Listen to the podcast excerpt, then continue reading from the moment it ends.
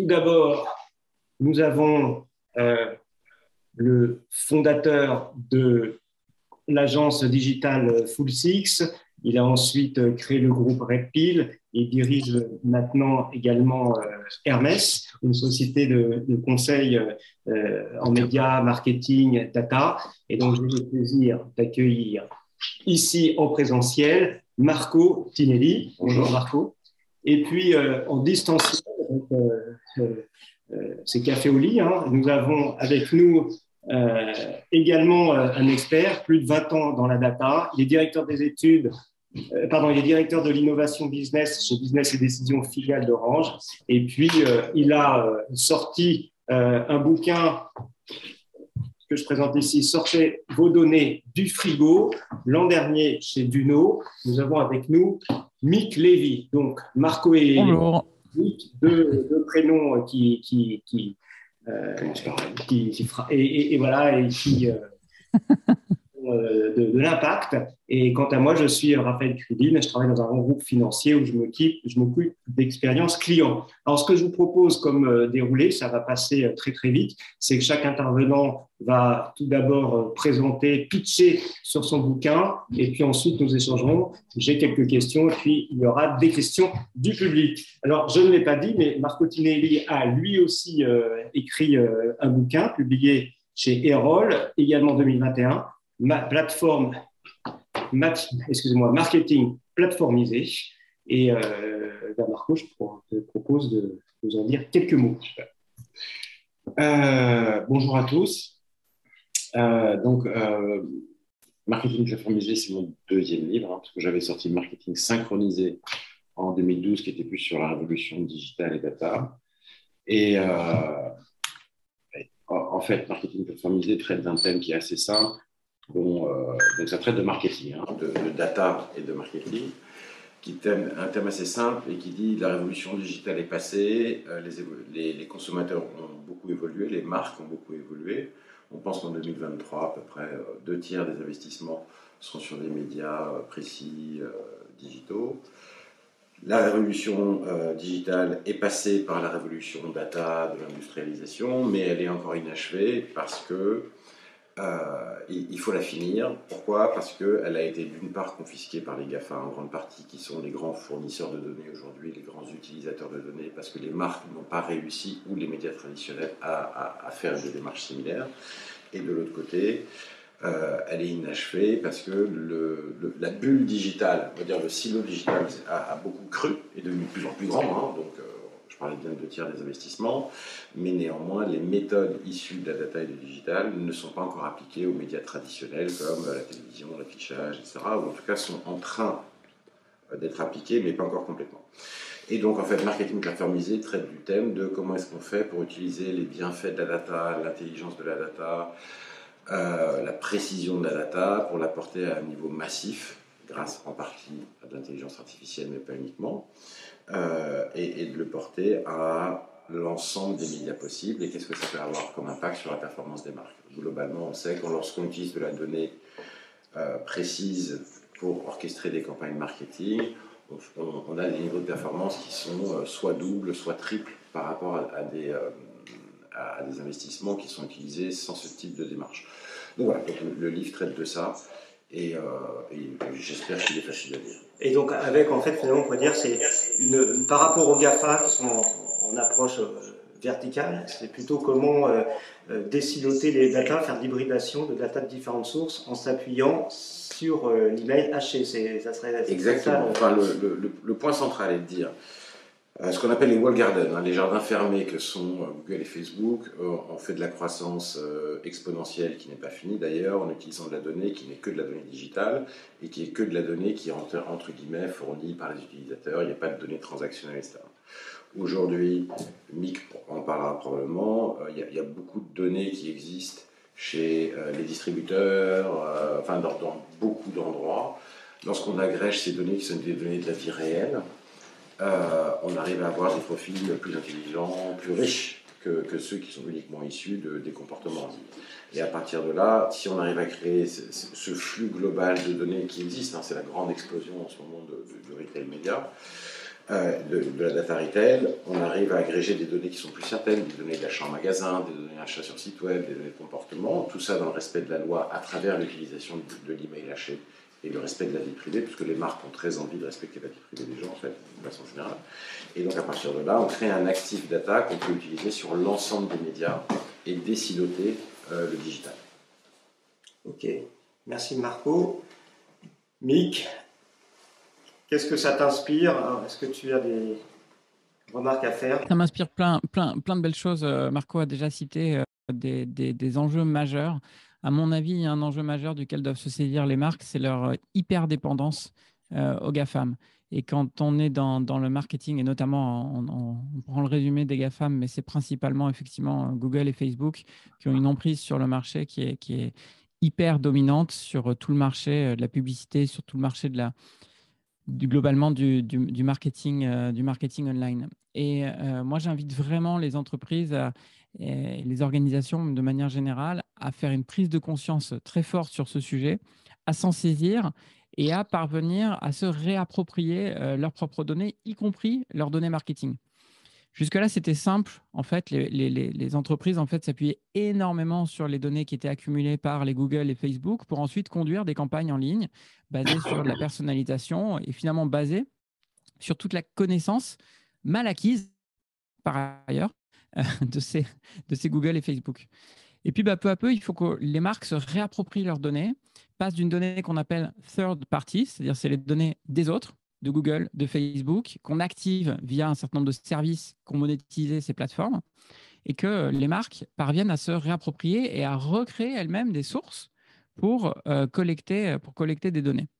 Et ce besoin devient en plus d'autant plus pressant si on reste dans la sphère marketing que le RGPD vient baisser euh, vient, vient, baisser finalement la disponibilité des données, notamment des GAFAM, des données globalement digitales, puisque le consentement fait qu'il y a de plus en plus de monde qui refuse, puisque la nouvelle réglementation sur les cookies aide aussi à ça.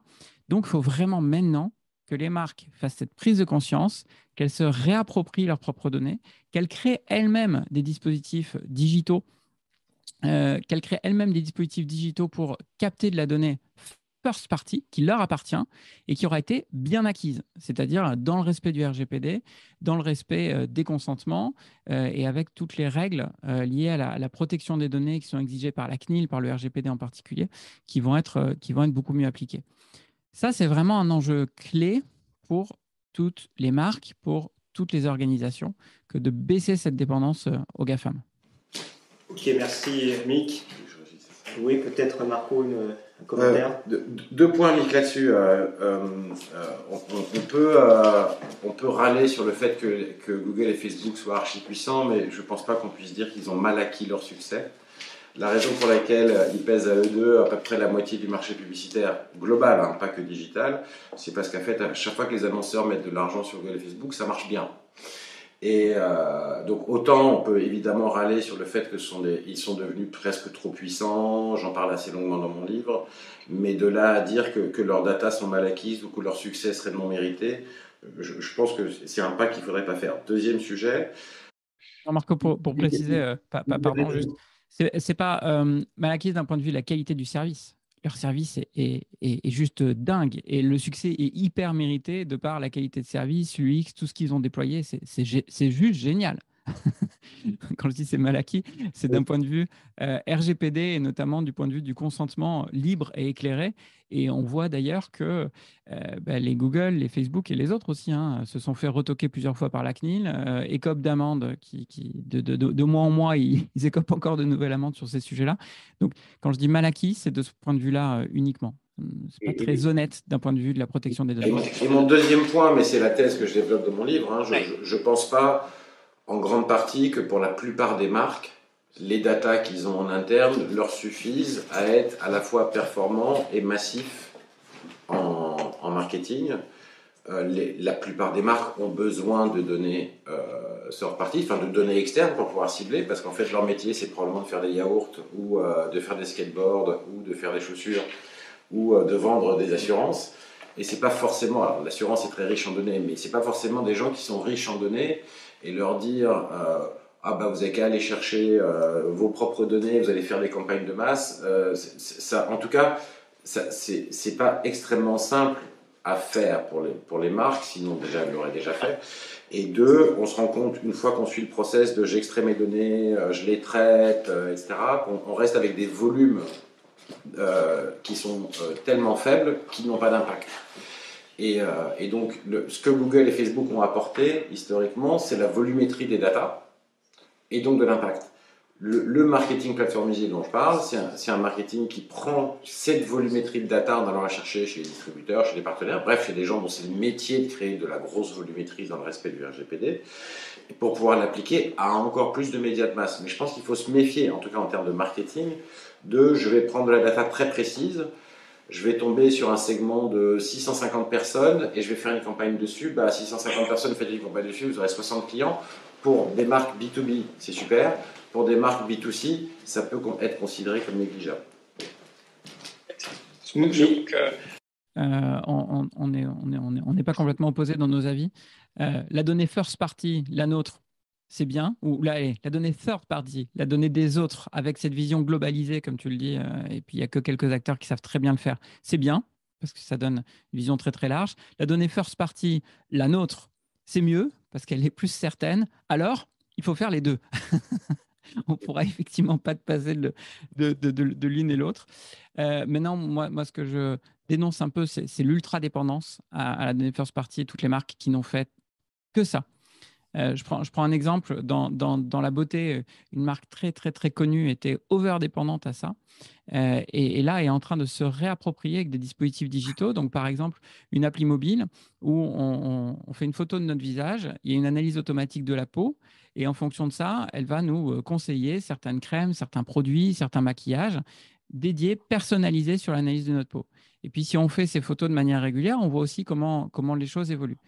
Et là, c'est un super moyen, en offrant un service de cette ah, marque, que de récolter des données euh, first party qui sont certaines, qui peuvent être à grande échelle, qui pourront éventuellement être croisées avec des données qui proviennent d'ailleurs, mais en tout cas, de ne pas être over-dépendant et de ne pas dépendre que des données third party. Je crois qu'il y avait une question. Oui, non, Mix, parce que est-ce que tu veux compléter un petit peu, euh, parce qu'on est vite parti euh, sur un, échange propos des, GAFA, mais par rapport euh, à ton ouvrage, est-ce que tu souhaites euh, finalement euh, pitcher ou tu peux prendre la parole hein, je, veille, hein, c'est la campagne présentielle, donc j'essaie de veiller à l'équilibre des, prises de parole. Effectivement. Il est 8h17. le, café Sapiens est, un café bien serré, je crois. On est parti par la face nord avec Marco. C'est super. alors, ma, vision, moi, moi donc, je travaille dans la data depuis, depuis 20 ans et j'accompagne euh, des entreprises de différents secteurs, de différentes géographies, de différentes tailles sur euh, leur stratégie data, sur le déploiement de leurs projets euh, data avec une vision à 360 degrés. Donc, c'est souvent du marketing, mais, mais pas que. Il y a aussi beaucoup de projets dans d'autres domaines. Et au final, je milite, et c'est tout l'objet de mon livre, pour une exploitation à la fois intensive, mais responsable des données. Et d'ailleurs, c'est bien parce que notre première discussion euh, l'illustre déjà. En fait, je pars d'un constat qui est pour moi un véritable paradoxe. On voit partout, tout le monde le sait, que les données vont dégager une valeur phénoménale. Euh, on parle maintenant beaucoup d'économie de la donnée. Et puis, on peut croire que c'est réservé aux GAFAM. C'est absolument pas le cas. Il faut déjà tordre cette idée-là toutes les entreprises vont avoir un avantage à traiter de façon intensive leurs données ou à acquérir de nouvelles données pour en, créer de la valeur. Gartner, institut d'analyse bien connu à l'échelle mondiale, nous dit qu'on va dégager 2,9 trillions de dollars de valeur par l'exploitation de l'IA et de la data. C'est très, très largement supérieur au PIB mondial. Donc évidemment, ça va jouer sur plusieurs années, mais vous voyez que le gain va être massif. Accenture nous dit que les entreprises vont gagner en moyenne dans le monde 40% de productivité grâce à l'automatisation, grâce aux capacités prédictives euh, qu'on va pouvoir développer avec l'IA. Et puis face à ça, et c'est là qu'est le paradoxe, donc il y a d'un côté une énorme valeur, je vous illustre au travers de deux chiffres, je pourrais vous en citer 150. et puis face à ça, on est face à un paradoxe. C'est IDC, un autre cabinet d'analyse qui nous le dit seulement 32% des données sont exploitées par les entreprises. Donc c'est là que moi, c'est un paradoxe qui me défrise et je peux vous dire qu'il il faut quand même y aller pour me défriser. Seulement 32% des données sont exploitées alors qu'il y a une valeur énorme. Alors, il faut se le dire tout de suite, on n'a aucun intérêt à exploiter 100% des données d'une entreprise. Il y en a une grande partie qui est de très mauvaise qualité. Il y a une grande partie qui ne va pas dégager de valeur. Néanmoins, quand on y regarde de près dans ce rapport, les 32% des données déjà exploitées ne sont exploitées que pour des usages à faible valeur. Les entreprises font majoritairement du pilotage, des tableaux de bord, du reporting, des dashboards, des KPI, des indicateurs, tous ces termes-là qu'on connaît depuis les années 90, en gros. Euh, c'est ça qu'on fait avec la data. Mais ce n'est pas ça qui amène le plus de valeur. C'est ça, pas ça qui va créer les 2,9 trillions de dollars de valeur. Il va falloir passer sur des modes beaucoup plus intensifs. Alors, qu'est-ce qu'on peut en faire sur euh, de la data, sur de l'IA C'est ça qui est passionnant, c'est qu'il y a énormément de cas d'usage, il y a énormément de choses différentes à inventer et ça va dépendre des entreprises. Pour vous donner un repère, et c'est le repère que, je donne dans, le livre, on va pouvoir trier tous les cas d'usage de la data et de l'IA en quatre grandes familles. Et vous retrouverez d'ailleurs dans mon livre un catalogue de 101 cas d'usage associés à ces quatre familles. Ah, c'est très, très, fort 101 parce que BVD, il nous avait sorti euh, son bouquin à 99 francs. Donc 99, c'est moins que 100, c'est pas cher. Et 100, c'est plus que 100, donc c'est très riche en fait. c'est très riche. Et c'est une manière de dire c'est, c'est inachevé. Quoi. Euh, on, peut dépasser la barre des 100, mais on peut dépasser la barre des 1000. Évidemment, il n'y a, y a, que l'imagination et la richesse des données qu'on va pouvoir collecter qui, qui va éventuellement nous, nous, nous limiter. Alors, pour vous donner quelques exemples, d'abord, les cas de famille, c'est quoi? C'est améliorer l'efficacité opérationnelle de l'entreprise, c'est augmenter l'intimité client pour mieux vendre. Donc, c'est le type d'usage dont on a parlé euh, avec, Marco juste avant sur, le marketing. C'est mieux maîtriser son environnement, son écosystème. Donc, c'est la maîtrise des risques, c'est la lutte contre la fraude. Et c'est aussi le sujet green qui devient prépondérant pour la data. Et puis, c'est innover, créer de nouveaux services, créer de nouveaux business models par la data. Quelques petits exemples euh, très rapides. Pour une entreprise euh, industrielle et de distribution, on a mis au point un algorithme de prédiction des ventes et cet algorithme vient ensuite rythmer toute l'entreprise. Donc la prédiction des ventes est, le point de départ à partir duquel les achats, les approvisionnements, le manufacturing, la supply chain sont rythmés grâce à cette prédiction des ventes. Et du coup, le, le gain, il est massif puisque ça permet par cette base-là d'améliorer ensuite tout le fonctionnement de l'entreprise. Pour un port, on est venu améliorer et baisser les, durées d'attente euh, des bateaux euh, dans le port en optimisant les routes, en arrivant à mieux prédire aussi l'heure d'arrivée des bateaux, et puis ensuite en venant optimiser l'ensemble des moyens du port pour avoir la bonne grue pour le bon bateau, pour être sûr que ce ne soit pas un tout petit bateau qui soit en train de bloquer un, grand, un grand quai euh, duquel on attend un porte-container qui vient de Chine, etc., etc. Et avec ça en plus, il y a eu des gains, un ROI direct à la clé, parce que les ports ont, des sortes d'amendes à payer aux armateurs s'ils font attendre les bateaux très longtemps, trop longtemps, et, ça arrive très, très, très, très, très souvent. Au final, moi, je, crois qu'il faut qu'il y ait une véritable transformation de l'entreprise autour de, de, la data et de l'IA. Il faut que les entreprises, cette prise de conscience de se dire la data, c'est un véritable actif. C'est un actif à part entière pour mon entreprise et il faut accepter que jusque-là, il a été sous-exploité. Et c'est à peu près vrai dans tous les secteurs et pour toutes les entreprises. Et du coup, si on en fait un actif, et je dis entreprise euh, au sens large, euh, dans le public, pour des organisations publiques, c'est la même chose. L'exemple du port que je vous donnais, je pourrais vous citer des, cas d'usage pour la ville, pour des ministères, pour la lutte contre la fraude. Il y en a pour tout le monde. Donc, si on considère que c'est un actif, on va faire exactement comme pour tous les autres actifs de l'organisation, on va mettre en place une organisation et des hommes, on va mettre en place des process et on va mettre en place des technologies. Si on fait ça, et le jour où on fait ça dans les entreprises, alors on va engager une véritable transformation, un véritable changement autour, euh, autour de la data et de l'IA. Donc c'est comme ça qu'on commence à voir la nomination hein, de Chief Data Officer et euh, euh, d'organisations de data office qui sont en train de se monter dans, dans, les entreprises. Ça, ça va dans le bon sens il faut vraiment rattacher le data officer, le chief data officer euh, au bon niveau, donc au niveau le plus haut de l'entreprise, comme tous les autres directeurs qui, gèrent un actif finalement. Mettre en place des process, c'est ce qu'on va appeler la gouvernance des données. C'est un peu un gros mot, mais finalement, c'est mettre en place tous les moyens pour que l'actif soit au maximum exploitable finalement et, bien maîtrisé aussi, notamment d'un point de vue réglementaire. On peut encore reparler du RGPD en particulier. Et puis mettre en place des technologies, euh, bah, ça vient par la suite. Euh, c'est souvent abordé par ce biais-là. Évidemment, c'est un projet technologique, euh, mais qui ne fonctionne jamais tout seul. aborder ces projets-là que par langue technologique, c'est vous à l'échec, évidemment. Ok, merci Mick. Mais quand je vous entends, même, je vous entends tous les deux, est-ce que vous dessinez pas un peu vos discours à des grandes organisations, à des grandes entreprises euh, alors en plus c'est bien parce que le réglementaire c'est bien connu, ça favorise en fait les grands groupes parce que s'il faut recruter un chief data officer, un data protection officer, mettre en place de la gouvernance, faire du reporting, etc. Bah, finalement on va vers la gestion administrative des data et pas forcément vers euh, de l'intuition, de, de l'imagination. Et finalement est-ce que vous auriez des conseils à donner en disant il y a trois types, enfin il y en a plus mais on pourrait dire il y a les startups ou en tout cas les petites boîtes. Et là, Marco, dans ton livre, tu dis, bah, finalement, elle, euh, c'est très bien d'ailleurs. Euh, il y a les GAFA, il y a Facebook, il y a, euh, y a Google pour faire des choses. J'aimerais bien vous entendre sur les licornes, parce que finalement, on en parle beaucoup, les, les licornes. en France, on en est fiers. Les Payfit, les Deezer, les Lydia, les Doctolib. Est-ce que finalement, on pourrait dire qu'ils sont justement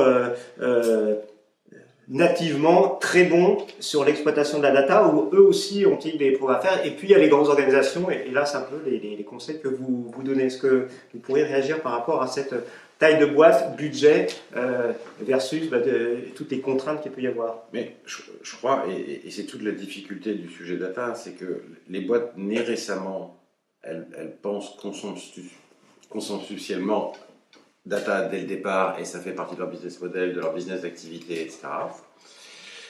Donc, c'est consubstantiel, donc ça marche. Voilà. Euh, dans les Doctolib, euh, dans les Deezer, etc., la data est au cœur du modèle et l'expérience que ces boîtes fournissent sont ça. Ce qui est plus euh, délicat et complexe, alors il y a la bureaucratie du RGPD, j'en parle un peu dans mon livre, qui est absolument horrible. C'est-à-dire que le RGPD n'est pas contraignant au niveau de ce qu'on peut faire, il est contraignant au niveau du nombre de personnes qu'il faut recruter pour le gérer.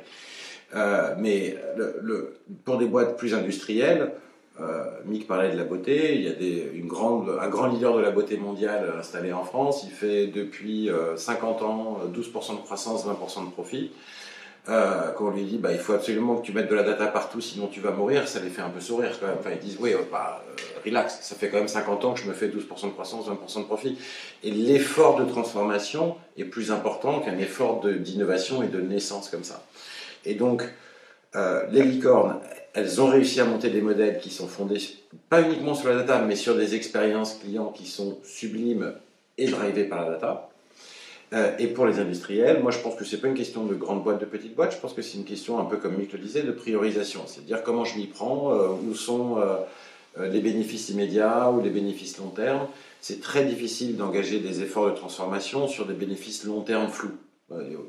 sur des sujets pragmatiques, bien détouré sur laquelle on dit si ça j'y arrive, je vais gagner euh, tant sur mes amendes pour les bateaux, ou tant en marketing, ou tant en, Rex, bah, bah, là les efforts se dégagent et ça devient concret. Moi je pense que le fait de ramener de la concrétude euh, dans la data et des objectifs qui sont, qui sont préhensibles, non pas sur 18 ans, mais sur quelques mois ou quelques, voilà, sur quelques mois, ça permet de, de, de relancer les efforts et de rendre ça plus compréhensible par un directeur général qui évidemment a envie de remplir des missions euh, générales, mais aussi de gagner de l'argent. Mick, une réaction? Euh, Oui, oui. Je, je plus sois. Euh, c'est sûr que les, les, startups qui viennent de la tech en particulier ont, la chance de partir d'une feuille blanche. Et donc, elles, en plus, ont une orientation tech assez native et donc s'intéressent très très vite à, leurs données. Et il n'y a pas cet effort de transformation qu'on évoquait qui est à réaliser pour s'y intéresser pour s'y intéresser en cours de route, elle s'y intéresse dès le début. Moi, ce qui m'intéresse aussi, c'est tout le tissu des PME. Et, pour vous montrer que ça les concerne aussi et que ça concerne toutes les tailles d'entreprise, puisque c'est le début de ta question, euh, Raphaël, je vais prendre l'exemple d'une toute petite boîte qui fait des goodies pour les mairies. Donc on est dans un tout petit business. Hein. Euh, c'est le genre de médaille euh, qu'on te remet le jour de ton mariage. ou lors d'un baptême, tu vois, c'est ce type de goodies-là. Comment ils ont pu exploiter la data?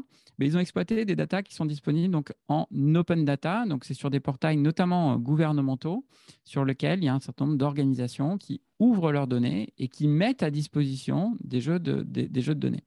Et on a pu récupérer, du coup, pour eux, partout en France, dans toutes les communes de France, l'ensemble des naissances, l'ensemble des mariages, le nombre de naissances, de mariages qu'il y a par semaine, par mois euh, sur l'ensemble des villes. Et à partir de ça, leur mettre à disposition cette vision-là pour qu'ils arrivent à beaucoup mieux évaluer le nombre de goodies qui pourront être commandés euh, par les, par, les différentes euh, communes, par les différentes mairies, qu'ils arrivent aussi à se dire tiens, euh, cette mairie-là, c'est pas encore notre client, pourtant il y a un nombre de naissances faramineux, il faut que j'aille les voir, à mieux prospecter, etc., etc. Donc vous voyez que même dans des toutes petites entreprises, il y a des cas d'usage spécifiques à trouver et qui leur amènent énormément de valeur. C'est un outil avec lequel ils travaillent au quotidien maintenant. L'autre point aussi, c'est que je pense que les PME, elles vont bénéficier euh, de la data et de l'IA. Alors, dans certains cas, comme c'est l'exemple que je vous donnais, par des projets ad hoc, mais dans énormément de cas, par le fait que des fonctionnalités euh, basées sur l'intelligence artificielle va venir dans les ERP, va venir dans les outils de gestion qu'elles utilisent au quotidien. Et donc, elles vont avoir cet accès à l'IA. Euh, on, parle d'IA comme, nouvelle, comme une nouvelle électricité. Euh, sous-entendu, on branche la prise et puis on accède directement à des algorithmes, etc. Par ce biais-là, ça va venir directement dans leurs ERP, dans leur, dans leur, dans leur outil de gestion du quotidien, sans qu'elles aient forcément elles-mêmes à créer des, des, nouvelles choses finalement. Alors, tu, tu, j'ai vu dans des interventions récentes, tu parles du data mesh, qui est une une façon de construire son data lake ou euh, euh, de son architecture de données sur un mode décentralisé. Et toi-même, euh, Marco, effectivement, tu poses à désiloter les données, à, à, faire d'hybridation. Est-ce que vous pourriez m'en dire tous les deux deux mots Peut-être. Oui, je pense que, en, tout cas, quand, on revient au sujet du marketing, du ciblage, de la pertinence individuelle, je pense qu'il y a le, sujet de, de l'hétéro. Une des grandes difficultés, c'est que les données sont hétérogènes. Euh, il y a des choses qui se passent sur mon site, il y a des choses qui se passent euh, euh, sur les sites de mon concurrent, en e-commerce, etc. Pour faire de la croissance, la plupart des marques ont fait de différents canaux de distribution. Donc, ils distribuent euh, sur les réseaux sociaux, euh, avec du live commerce, ils distribuent euh, sur Amazon parfois, etc. Et donc, il y, a une certaine difficulté à récupérer des, signaux qui, viennent de multiples sources. À partir de là, aujourd'hui, je pense que c'est un problème qui est résolu, parce que les technos existent, les connecteurs existent. S'il y a un problème qui se pose en termes de connexion de data, il, s'est déjà posé pour quelqu'un d'autre. En fait, ces connecteurs existants, on arrive relativement simplement avec la, langue commune, hein, la lingua franca de, l'email haché, à, récupérer des données qui viennent d'un peu partout, sous réserve que ce soit légal évidemment, et, à les combiner avec un certain bon sens et intelligence, on arrive à avoir des sauts de performance qui sont quand même euh, extrêmement élevés, extrêmement rapidement. Peut-être pour dire simplement l'email haché, peut-être qu'il y a des gens qui... Oui, pardon, l'email haché, c'est le nouvel... Euh, euh, alors, Nick a parlé de la fin des cookies. Les cookies, c'est un, ça, a, ça a été la colonne vertébrale de la croissance de la data dans le digital. Pourquoi? Parce que poser un cookie, c'était facile, c'était pas réglementé, euh, donc, euh, et c'était relativement efficace. Euh, il s'avère que plutôt du côté des navigateurs, Google, Apple, etc., ont décidé de supprimer les cookies, de ne plus les accepter.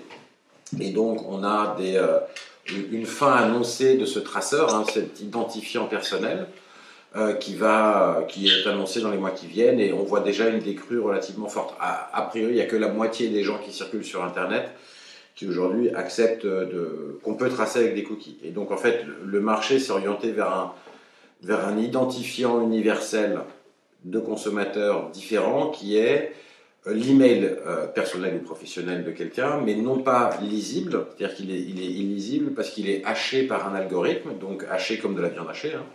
Et donc on transforme un email euh, en une chaîne de, euh, je me souviens plus, 156 caractères, je crois, alphanumérique, et donc il est inexploitable à des fins d'emailing. On ne peut pas envoyer d'email. Mais en revanche, ce numéro est unique. Et comme les emails des gens sont pérennes, ça donne euh, un identifiant qu'on peut utiliser. Donc quand vous vous inscrivez sur le site euh, des échos et vous laissez votre email, cet email devient, on le hache, à 156 caractères, on ne peut plus savoir de qui il s'agit, mais comme tout le monde le hache avec le même algorithme, ça devient un identifiant qu'on peut utiliser de façon très transverse.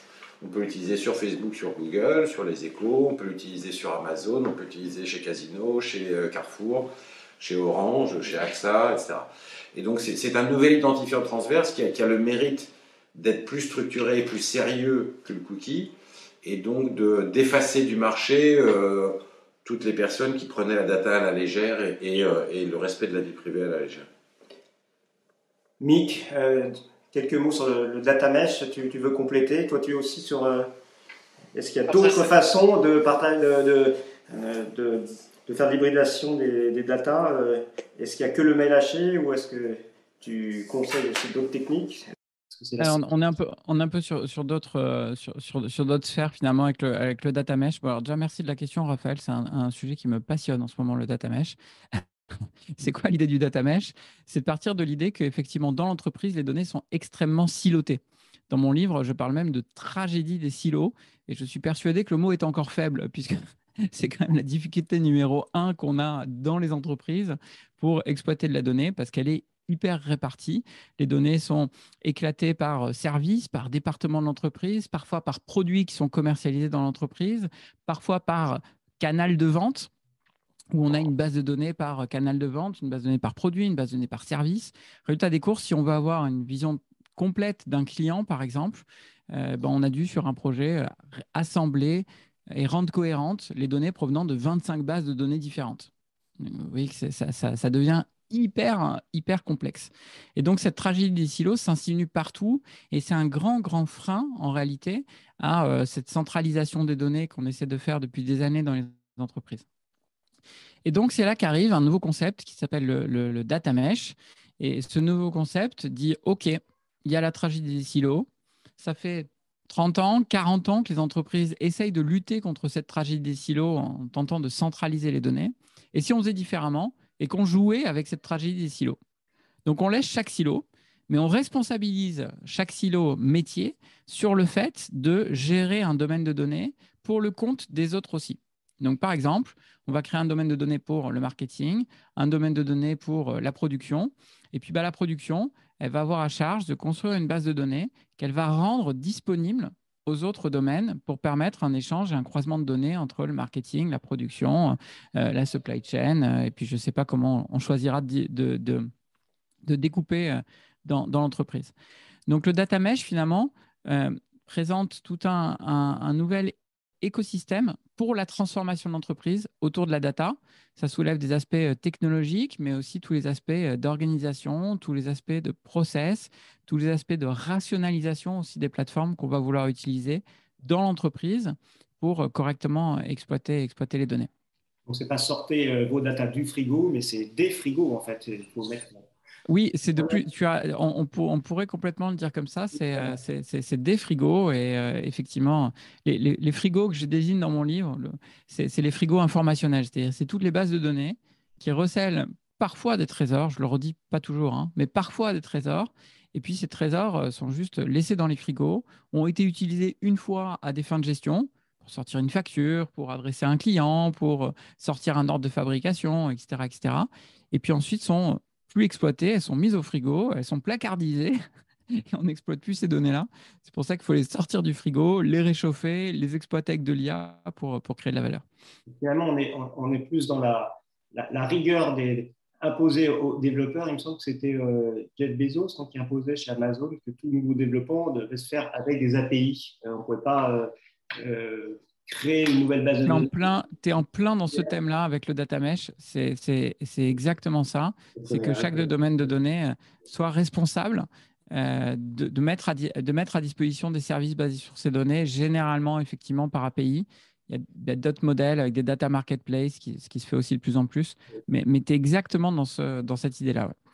On commence à avoir des questions euh, des, des participants y a-t-il un lien entre la gestion des data et d'une façon analytique, euh, d'une façon analytique et la nécessité de faire du reporting RSE, la fameuse troisième comptabilité? Est-ce que quelqu'un d'entre vous est inspiré par ça? Bah, Puisque tu mis sur l'éthique. Ouais, alors oui, effectivement, très volontiers. Peut-être une petite intro à, ce sujet-là. Euh, sur la partie euh, data, donc je vous disais, je prêche pour une exploitation intensive mais responsable. Sur le côté responsable des données, il y a quatre grands thèmes, à mon avis, qui sont bouillants à aborder autour de l'exploitation des données. Il y a la protection des données personnelles, On, l'a déjà abordé euh, largement avec Marco sur de la partie marketing, mais on peut l'aborder aussi pour d'autres domaines, notamment médicaux. Il y a tout ce qui est autour de l'éthique. Dès lors qu'on va faire de l'IA, il y a des questions d'éthique qui vont venir se poser très fort. Il y a tous les sujets de souveraineté qui sont aussi bouillants et dont je sais que l'Institut Sapiens discute très souvent, mais les données sont au cœur de ce sujet de la souveraineté. Et puis, il y a effectivement le sujet du green et de l'empreinte euh, que, peut laisser euh, l'IA. Et là, il y a une dualité. À la fois, l'IA va permettre d'optimiser l'empreinte carbone et globalement environnementale des activités des entreprises. Euh, par exemple, chez Orange, on a eu un projet où on est venu réduire la consommation énergétique des antennes du réseau mobile de l'ordre de 15%. Et ça, c'est grâce à de l'IA, ça, c'est grâce à des algorithmes qui viennent constamment analyser la consommation en vue de l'optimiser. Et puis, d'un autre côté, on a un autre enjeu qui est celui que l'IA elle-même euh, a besoin de beaucoup de ressources, notamment de beaucoup de ressources électriques, euh, tout, le, tout le stockage aussi des data centers, etc., besoin de ressources. Donc ça pose aussi un problème. Donc on est face à un double challenge. Et pour les entreprises, on arrive du coup au sujet du, du, RSE, où effectivement, c'est de plus en plus euh, les, les, les, fonctions finances, la DAF, qui se récupère toute la question du reporting RSE. Dans, en tout cas, moi, je le constate dans beaucoup d'entreprises. Ce n'est pas toujours le cas, mais dans beaucoup d'entreprises, c'est le cas. Et du coup, les DAF commencent un peu à s'arracher les cheveux en se disant Oula, jusque-là, je travaillais que sur des données financières, bien structurées, où je savais faire des indicateurs, où je savais bien mesurer les choses. Et là, d'un coup, il faut que je travaille sur des données très différentes, non structurées, qui sont de manière, qui sont, qui sont, qui sont organisées de façon très très différente, qui sont de nature très différente. Et donc, comment je vais pouvoir travailler avec ces données-là pour euh, mieux maîtriser aussi mon, empreinte euh, environnementale? Donc là, il faut s'intéresser à tous les sujets euh, qu'on appelle autour du budget carbone en particulier, qui donnent déjà quelques repères, quelques règles pour permettre, pour permettre de, s'occuper sérieusement de ces, de ces questions-là. Mais, mais, je pense que pour, pour, répondre à la question, oui, il y a pas mal de, de démarches euh, data-driven qui permettent d'estimer euh, les, les, contributions RSE. Moi, je sais que dans la partie média, par exemple, la plupart des grands médias et la plupart des grandes agences dignes de ce nom ont maintenant des softs qui permettent de calculer l'impact carbone d'une campagne de communication et, et d'en baisser euh, l'impact. Donc oui, la data est, à l'œuvre sur le sujet. Et en plus, après, j'imagine que ça dépend des entreprises et de leur activité. Et, euh, j'avais une question pour, pour euh, vous deux, parce que vous êtes expérimentés. Vous, vous rencontrez le patron d'une boîte ou le directeur d'un département, et finalement, quelles sont les questions? Qu'est-ce qui fait que assez vite vous détectez son envie d'y aller, sa maturité? Vous voyez, quelles sont vos, suis sûr que vous avez des, choses qui vous permettent très très vite de capter euh, euh, euh, le désir que vous pouvez avoir en face et la maturité. Est-ce que vous avez des, trucs à partager avec nos, participants? Ah, moi, j'en ai un, j'interviens j'anime beaucoup, beaucoup de conférences, en particulier dans des comités de direction, dans des COMEX, dans des choses comme ça. et déjà, le simple fait de pouvoir animer une conférence d'un CODIR ou un COMEX en dit long. Euh, c'est-à-dire si un codier ou un COMEX de 10, 15 personnes accepte de se réunir et de passer une demi-heure, une heure ou deux heures sur le sujet euh, de la data en, dit long. Euh, si on me donne une demi-heure, en général, c'est un petit sujet sur lequel on ne va pas passer trop de temps. Alors, on va faire un petit effort pour l'écouter. On ne sait jamais d'ici qu'il y a une bonne idée, mais ça ne va pas aller plus loin. Euh, si on commence à donner deux heures dans un comité de direction là-dessus, c'est qu'on veut commencer à y travailler sérieusement, c'est qu'on veut véritablement que l'ensemble des directeurs soient impliqués dans, cette démarche-là. Et, et, là, je trouve que c'est un indicateur clé. Quand tu interviens aussi comme ça dans un codir, tu vois très très bien les, directions qui sont attentives, qui prennent des notes, intéressées, qui posent des questions, impliquées, et puis celles où c'est beaucoup plus, beaucoup plus passif. Je trouve que c'est véritablement un enjeu, un indicateur il y en a un autre peut-être dernier, c'est de voir qui pousse la démarche. Bien souvent, c'est l'IT euh, qui, sont aux avant-postes de ces sujets-là parce que c'est eux qui gèrent les frigos. Donc ils se disent bon, c'est quand même dommage, on les ouvre jamais nos frigos, peut-être falloir faire quelque chose. Euh, mais c'est pas, pas là que ça va donner la meilleure impulsion. La meilleure impulsion elle doit venir des directions métiers, elle doit venir éventuellement euh, du haut, hein, directement des codires, des COMEX, des grands patrons. C'est là qu'on aura la meilleure impulsion. Et ça aussi, c'est un signal fort de, l'envie, du niveau de maturité et de compréhension de l'entreprise. Marco, tu as rencontré des dizaines de dirigeants? Oui, euh, je pense. je vais me permettre de reformuler Jean je, je pense qu'il n'y a aucun dirigeant ou membre de COMEX qui pense que la data, c'est pas important. Voilà. En tout cas, qui oserait dire, c'est pas important, c'est nul, ça n'a aucun intérêt. Après, il y a, y a, y a moi, moi, je pense qu'on distingue plutôt deux, euh, deux, grandes familles. Il y a des, il y a des entreprises qui ont, des vrais besoins, ce que nous on appelle le niveau de douleur. Hein. C'est, en tout cas, quand on attaque le marketing, les entreprises qui ont perdu leur modèle, qui savent plus, leur, marketing s'est déréglé, leur communication ne marche plus. Euh, et donc, elles ont un réel besoin de rajouter de la précision massive, de l'intelligence, de la pertinence. Et, on sent le besoin fort parce qu'il y a, y a, un, véritable, comment dire, enjeu stratégique pour la boîte. Et il y a des boîtes qui sont des fameuses boîtes à une demi-heure d'intervention euh, qui disent ouais c'est intéressant pour le futur et l'avenir parce qu'en fait elles n'en ont pas vraiment besoin aujourd'hui et elles sont plus à la recherche d'acculturation et de préparation pour le futur. En tout cas c'est très rare de rencontrer des gens aujourd'hui qui oseraient dire euh, enfin, c'est un peu le truc du vaut mieux être jeune riche et beau quoi. Enfin personne ne dira le contraire. C'est euh, c'est ce serait comment dire rare. c'est juste, c'est clair. Il y a d'ailleurs une question dans le même genre, c'est comment convaincre les patrons de département de service dans l'entreprise de partager leurs données. Hein, bah, ça rejoint ce qu'on disait sur les, API. vous, avez déjà eu des, vous avez des, des, des, phrases euh, choc pour convaincre euh, parfois vos interlocuteurs? Moi j'ai vu des modèles dans l'industrie automobile où, euh, où en fait il y avait des bonus, voire pour des boîtes, pour des, des concessionnaires automobiles, des rémunérations euh, qui était mhm. faite sur ces thèmes-là en disant bah voilà, si vous partagez, je vous paye, si vous partagez mhm. pas, je vous paye pas, voire je vous mets une amende. Euh, donc, euh, donc c'est un véritable enjeu. Il y, a, y, a, évidemment 12 000 techniques de management pour le faire. Je pense que le, fait de le rendre simple, facile et utile est quand même la mhm. méthode la plus, la, plus fonctionnelle. je pense par exemple dans le domaine de la banque privée, où pour un banquier privé, son fichier, ses clients, c'est sa richesse, c'est ce qui fait son bonus. Comment l'inciter finalement à partager ses data pour que l'entreprise puisse mener des actions marketing euh, one-to-one C'est, je pense c'est depuis des années un sujet pour, euh, pour ces établissements. Tu as raison, Raphaël. Hein. Il y a beaucoup d'entreprises ou, de, ou, de, réflexes encore dans des entreprises traditionnelles autour de l'information, c'est le pouvoir. Et donc, euh, ben, mes informations, si je suis au marketing, les informations clients, c'est les miennes. Euh, si je suis à la supply, les informations liées à la logistique, c'est les miennes. Et puis, bah, c'est mon pouvoir. Donc, je vais diluer mon pouvoir si je le partage avec les autres services de l'entreprise.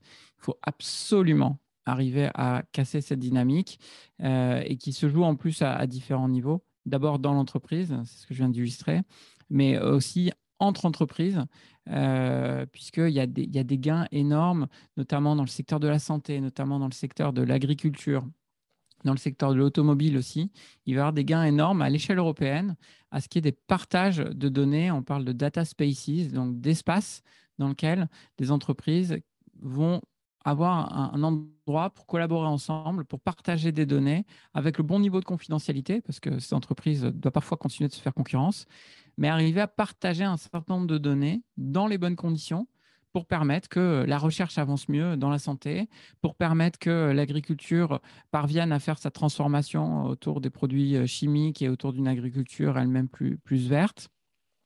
Donc, il faut absolument casser ces réflexes-là à tous les niveaux. Euh, parce qu'ils euh, ils vont, ils vont coûter énormément cher aux entreprises et globalement à la société si on n'arrive pas à, passer, à passer au-delà de, de, ces sujets-là. Ok, merci Mick. Alors, encore une, question du public. Dans le livre collectif Le monde et la gouvernance des ETI, je, ne, le connais pas, plusieurs chapitres poussent les conseils d'administration à s'intéresser à la data et expliquent la différence entre de la, data, de la data legacy et la data récupérée sur Internet. Que pensez-vous de cette délicate question? On, l'a un petit peu, un petit peu évoqué avec Marco, hein, effectivement. Euh, on, aurait pu commencer par définir ce que sont les données. c'est quoi une donnée? Euh, Finalement, c'est quelque chose de notre vie réelle qui a été numérisé. Donc, les données, on trouve toutes les données qu'on va appeler structurées, c'est celles qui sont rentrées dans nos bases de données, un peu comme dans un tableau Excel, bien organisées en colonnes, en ligne, avec des longueurs bien spécifiées, etc. Et puis, on va aussi trouver tout un tas d'autres types de données, euh, des photos, des images, du texte, du son. Tout ça, une fois mis dans un ordinateur, stocké sur un disque dur, qui soit dans le cloud ou chez vous, euh, c'est euh, de, la data. Et effectivement, on va avoir toutes les données dites euh, legacy qui proviennent de notre héritage, qui sont dans les frigos informationnels que j'évoquais, dans toutes les bases de données, des ERP, toutes les, données de gestion globalement. Et puis, on va aussi avoir toutes les données qu'on va parvenir à recueillir par Internet. On appelle ça des données comportementales. Donc, c'est le comportement qu'ont les internautes sur nos sites web. C'est les comportements qu'ont les internautes face aux publicités qu'on va leur afficher et euh, données qui vont être intéressantes aussi si on les recueille de la bonne manière, comme on l'a évoqué euh, euh, juste avant Marco avec les questions de hachage, les questions de cookies, etc., etc. En tout cas, je crois qu'il faut faire feu de tout bois. Ces données-là vont être intéressantes et vont être intéressantes aussi avec les, les données legacy, par exemple pour des applications de personnalisation des parcours. On vient personnaliser euh, le parcours qu'un euh, internaute va voir sur le site web. On va venir personnaliser pour lui les images, on va, venir personnaliser pour lui les messages euh, quand il va arriver sur, le site web. pour vous donner un exemple, mais, rien qui m'agace plus que quand je vais sur un site de e-commerce et que ce site propose en, façade les mêmes produits à ma grand-mère qui me propose à moi j'adore ma grand-mère, mais on n'achète pas exactement les mêmes produits. Et la connaissance acquise par ce site de e-commerce de mon comportement de navigation et de celui de ma grand-mère devrait lui permettre de beaucoup plus personnaliser ce qu'il va me proposer, la manière dont il va m'afficher les produits, etc. etc. Et c'est ça l'enjeu de traiter d'un côté les données legacy, qui pourraient être mes précédentes commandes, par exemple, avec euh, mes données euh, numériques, digitales, qui sont les traces que j'aurais laissées via les cookies ou d'autres moyens, comme on l'a dit, de ma, navigation et de mes centres d'intérêt euh, en temps réel. je, me tourne euh, vers Marco parce que dans ton bouquin, tu abordes finalement euh, la compétitivité non pas des entreprises, mais aussi de la France, de l'Europe, en disant, bah, OK, les GAFA... alors c'est Macron qui disait les États-Unis ont les GAFA, la Chine a la, euh, les BATX, et puis nous, euh, on a la RGPD. Euh, mais au fond, en Europe et en France en particulier, on est très bon en maths, on a les mathman, et puis on a des idées, c'est les madman, hein, les madmen plutôt. et tu dis, ben, finalement, tout se pourquoi tout se passerait en Californie euh, On a des choses à faire, allons-y, euh, la France qui gagne. Donc en fait. Euh, Exactement, moi je pense que c'est et, que la data est un sujet justement qui permet de revenir à, des sujets de souveraineté, etc. On, a objectivement raté en France la vague, il y a plein de licornes, tout ça est, magnifique, hein, mais on a raté la vague jusqu'à maintenant du Web 1 et un peu du Web 2.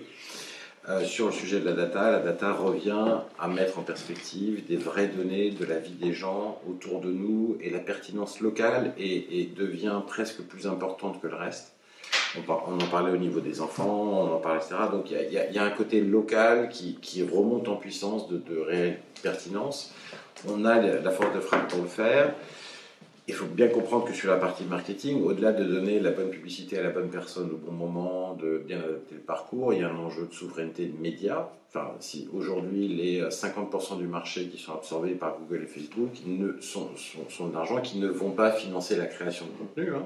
les médias qui écrivent des articles ou qui font des reportages euh, ne sont pas financés par ça.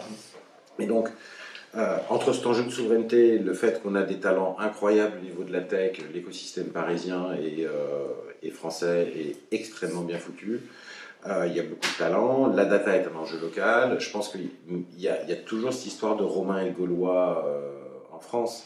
C'est que tant que l'ennemi principal de Leclerc, ça sera Carrefour et pas Amazon, tant que le problème principal des gens qui ont de la data, ça sera de, d'avoir, de régler leurs problèmes de COMEX, euh, plutôt que de se mettre ensemble et de la partager, etc., euh, bah, les, nouveaux romains que sont Google et Facebook euh, s'en donnent à cœur joie, déroulent, parce qu'ils n'ont pas ces sujets-là aujourd'hui, ni de problème, comment dire, culturel de est-ce un bon modèle ou pas, ni de problème de coordination et d'innovation. En revanche, la démarche locale, euh, dans, nos métiers. L'affichage c'est local, la télé c'est local, etc. Il y a beaucoup de médias globaux, mais il y a quand même beaucoup de médias qui sont locaux et qui ont de la data locale que les GAFA par définition n'ont pas. Et ce que tu dis sur les GAFA, ce qui est intéressant, parce qu'on a tous cette vision euh, magnifique des GAFA, euh, beaucoup de jeunes souhaitent y travailler, c'est le Graal, et en même temps tu dis, mais c'est des grandes organisations aussi, et donc grandes organisations, lourdeur, barocratie, arrogance et, et, comme tu dis, dans les réponses qu'on peut avoir, enfin dans les, souvent, euh, ah, il y a ce sentiment de se dire qu'il y a de la destruction créatrice possible aussi vis-à-vis de. Après, il faut, faut, c'est horrible de travailler chez Google ou Facebook. votre agenda est géré par quelqu'un d'autre, vous êtes un, un, petit rouage. Aujourd'hui, vous posez une question à un responsable de Google ou Facebook France en lui disant j'ai un problème là-dessus, comment on peut le résoudre Il te dit je ne sais pas, il faut que j'appelle Dublin et que Dublin appelle euh, Palo Alto et là on aura peut-être une réponse, mais il ne faut pas compter sur une réponse avant 4 à 6 semaines.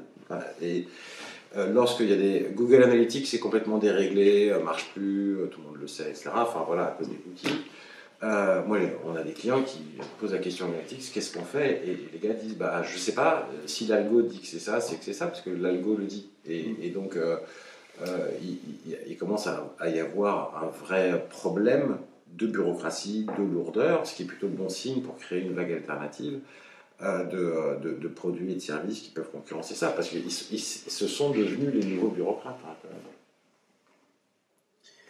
Je vais prendre alors, euh, il y, a des questions qui arrivent multiples. Il y en a une qui est intéressante parce qu'on pas forcément on parle de marketing, on parle de consommation, donc on pense B2C. Mais en B2B, euh, on sait que c'est plus compliqué. Dans une entreprise, il y a le décideur, euh, l'influenceur, le prescripteur, etc.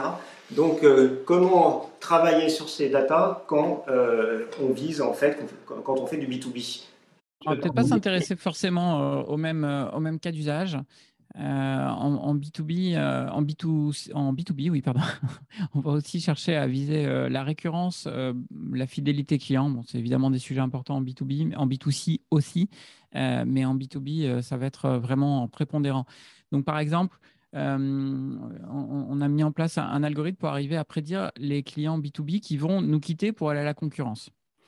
et on s'est rendu compte qu'un des, facteurs les plus déterminants était le nombre de contacts qu'avait l'entreprise cliente avec, avec nous. et qu'il valait mieux avoir des contacts parfois pour une entreprise cliente qui est insatisfaite, qui râle, qui appelle pour un problème de SAV, qu'une entreprise dont on n'entend pas du tout parler pendant euh, plusieurs mois ou plusieurs euh, années même, c'est elle qui est la plus susceptible de nous quitter. Et donc, euh, le cas d'usage final qui a été mis en place, c'était la recommandation pour les commerciaux d'aller des comptes à visiter en priorité. Et donc de dire ce compte-là, ce compte-là, ce compte-là, ils sont estimés comme étant les plus fragiles. C'est eux dont on a des chances qu'ils nous quittent, qu'ils arrêtent leur abonnement ou qu'ils aillent à la concurrence à un moment donné. Et donc, euh, on sait qu'il faut que tu ailles le visiter dans les euh, X semaines.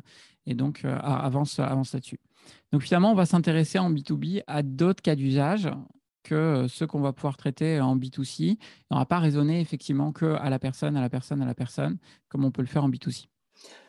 Alors, on arrive à la fin de, cet échange et j'ai une, question rituelle et, en plus, je ne vous l'avais pas euh, c'est pas préparé à, l'avance avec vous. Donc, euh, bon, vous avez, je vous rappelle, des bouquins à mettre à l'écran, donc vous êtes les auteurs de ces deux bouquins.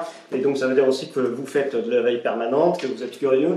Quels sont, euh, est-ce que vous avez eu récemment des coups de cœur que vous souhaiteriez partager Un ou deux chacun, parce qu'on n'aura pas le temps. Alors, ça peut être une lecture, un, film, une app, une entreprise, un business case, quelque chose. Vous dites, ça, c'est top dans le domaine de la data et j'ai envie d'en parler aujourd'hui au public. Ah bah oui, si possible. Du marketing, euh, euh, alors moi, euh, sauf si vous commencez, je, pense que tout ce qui se passe au niveau des, de, la Fashion Week, des apes en NFT, etc., tout, ce nouveau bouillonnement de ce qu'on appelle le Web 3, hein, donc de, la version d'après, qui vient cristalliser le fait que les générations qui dont nous faisons partie, puisque nous sommes extrêmement jeunes, bien évidemment, commencent à passer de plus en plus de temps en digital, et donc une partie de leur vie s'est numérisée exactement comme le et donc il va falloir protéger ses actifs, organiser ses actifs, dépenser de l'argent à cet endroit-là, et que tout ça est en train de se mettre en place, je pense que c'est un phénomène fascinant. Donc je pense que la Fashion Week qui va démarrer euh, sur Decentraland, je crois, aujourd'hui ou demain, est un sujet euh, qu'il faut suivre de près. Il faut regarder ça, même si ça vous paraît un peu abscon, un peu un truc genre non, ça n'arrivera jamais. Ça me rappelle lorsque Facebook est sorti, les gens disaient attendez, quel, intérêt d'avoir un truc où on revoit ses copains et on leur passe des messages comme stupides. Euh, bah voilà, je pense que voilà, donc il faut s'intéresser à ça et je pense que c'est un vrai coup de cœur, euh, euh, Euh, et, après, au niveau plus, comment dire, plus professionnel data, moi je, je, reste extrêmement impressionné par la machine de guerre que Amazon a mis en place, sur lesquelles nous on est en train d'investir lourdement en termes d'échange de data, etc. Et, c'est fou.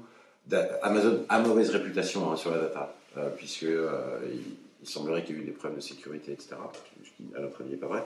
Mais quand on voit la capacité d'Amazon à, générer de la data, de l'intelligence et des ventes à travers ça, c'est vraiment quelque chose qui est parfaitement remarquable. Merci Marco. Mick, en une minute, un coup de cœur. Une minute, un coup de cœur. Euh, il faut surveiller de, très très près ce qui est effectivement en train de se passer autour de, deux thèmes, le Web 3 et, les métaverses. Et en fait, il y, a, quasi deux visions qui sont en train de s'opposer sur le futur euh, du, web et donc euh, de la data, entre une version qui va rester très centralisée et encore avec de plus en plus de données personnelles récoltées, notamment sur la vision métaverse que nous propose Facebook, versus tout le mouvement du Web 3, euh, dans lequel on revient à, un web dans lequel on va redonner le contrôle des données aux utilisateurs euh, et donc, on va pouvoir nous-mêmes reprendre le contrôle des données, reprendre la, pleine propriété de nos propres données et on aura beaucoup plus la maîtrise de, ce qui est fait. Il y a l'avenir du web qui est vraiment en train de, commencer à se, à se, dessiner, qui n'est pas du tout joué. Donc, il faut regarder ça de très près. Et un tout petit conseil lecture qui va répondre en même temps à une question que nous a posée Sandra sur, sur le chat. Euh, lisez euh, le livre Demain, tous Estoniens. L'Estonie, une réponse au GAFA. Euh, qui est un livre passionnant, notamment quand on est dans, dans, dans, le secteur public, pour comprendre le modèle d'un État plateforme et le modèle d'un État numérique. L'Estonie a développé ça, c'est passionnant. Si ça vous intéresse, je pourrais vous envoyer d'ailleurs un, un, replay d'un webinar que j'ai animé avec, avec la co-auteur de ce très beau livre Demain tous Estoniens. Eh bien, il est 9h. Mick et Marco, je vous remercie pour cette euh, conférence Ristretto, euh, ce café Ristretto, comme tu le disais, Nick. Et puis, euh, je vous dis à bientôt pour un prochain Café Sapiens. Bonne journée à tous. Merci, à très bientôt. Merci à l'Institut Sapiens aussi de l'invitation. À très bientôt. Merci. Au revoir.